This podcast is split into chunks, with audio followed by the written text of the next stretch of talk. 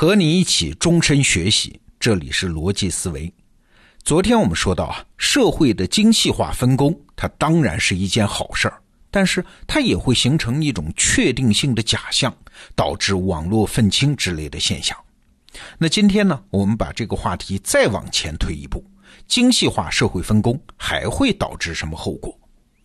前一段时间，我们节目曾经说过一期节目，叫“精准扶贫”啊，播出之后反响很大，很多地方的扶贫部门都来请我们节目的策划人李子阳老师去看看。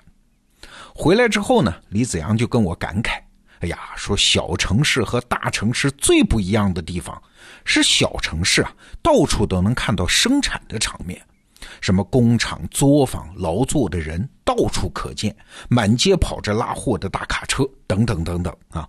生产和消费这两个环节连得很紧，而且很容易被感知到。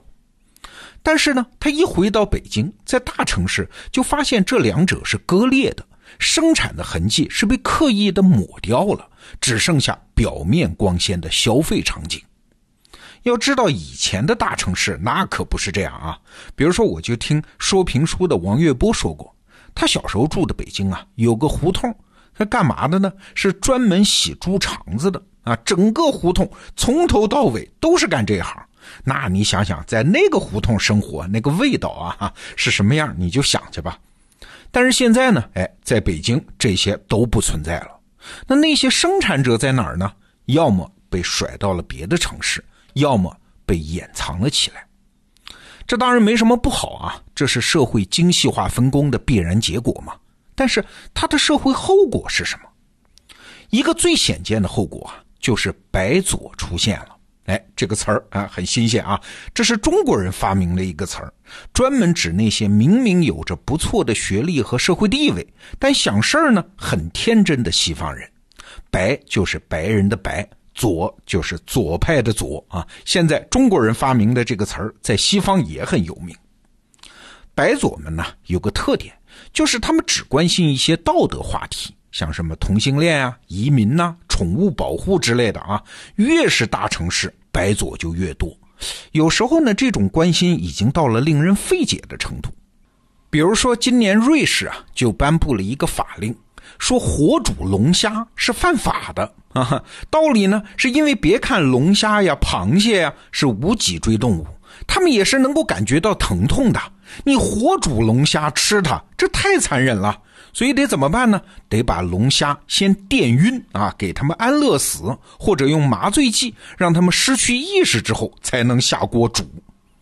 哎呀，我想按照这个逻辑走下去，海边的渔民那就都成了野蛮人了。啊，距离禁止吃任何动物也就不远了。哎，你看，心理学上有个概念啊，叫后分工社会的认知失调，讲的就是这种现象。你想，在大城市长大的人，他被隔绝在精细的社会分工之中，对于社会运行的真实状态和完整环节，他不了解嘛，从小就没见过嘛。那想了解怎么办呢？他们只能通过一些非常抽象的原则，比如穷人都是值得怜悯的，野生动物都是要保护的等等。这些抽象原则单摆副歌当然没问题啊，都很正确。但是抽象的原则和个体的事实之间的差异，那可不能忽略啊。关心弱势群体、提倡道德是一码事儿，可是有的人呢，要是跑到餐馆门口天天示威，大喊什么“兔兔那么可爱，怎么可以吃兔兔”，那就是另外一回事儿了。在新闻上啊，经常能看到这种匪夷所思的例子，比如说2016年，一个24岁的德国左翼青年组织的负责人，被三个到德国的难民给性侵了。按说正常的反应是报警吧？哎。这个受害人偏不啊，觉得不能这么干，跟我的道德准则不相符。因为难民很可怜的，温饱都成问题啊。于是这个受害人呢，告诉警察，这个性侵我的人啊，不是难民，是三个说德语的家伙啊。那意思就是当地人干的。但是终归是纸包不住火嘛，这事件的真相还是被调查出来了。那真相曝光之后呢，受害人担心难民因为强奸罪遭受更多的排挤。居然在网上发了一封公开信啊，说我最伤心的事情不是被性侵，而是我的遭遇使你们这些难民遭受到更多的种族歧视。这言语当中还有几分道歉的味道。我们不去评价这个行为到底高尚还是不高尚啊，但是它至少有一个显而易见的坏处啊，那就是有可能让犯人逍遥法外啊，直接增加了别人受害的几率啊。你看，难民在抽象概念上是不是值得同情，和个别难民在行为上是不是要被法律严惩，这是两回事啊。哎，但是对于那些只会用抽象原则把握世界的白左来说，他们搞不清楚这个界限。类似的可笑的例子很多啊，你可以到网上去搜一下“白左”这个词儿，有很多更加耸人听闻的事件。你可能会说，这种事儿他自己觉得合适，他自己承受呗，个人负责吗？哎，不对，极端性的白左当然是自作自受。但是，作为一种行为方式和思维方式的白左，也就是按照抽象原则去行动，搞不清楚真实世界的运行方式，这已经实实在在的成了一种常见的行动误区啊！我们就拿国际行动来说，帮助非洲国家，在道德上那肯定没问题啊，但是在现实中，如何真能做到呢？哎如果对非洲的现实没有起码的了解，就很容易按照抽象的原则行事，就是缺啥给啥呗。哎，其实啊，非洲国家的很多悲惨现实，就是源于西方对于非洲的无知啊。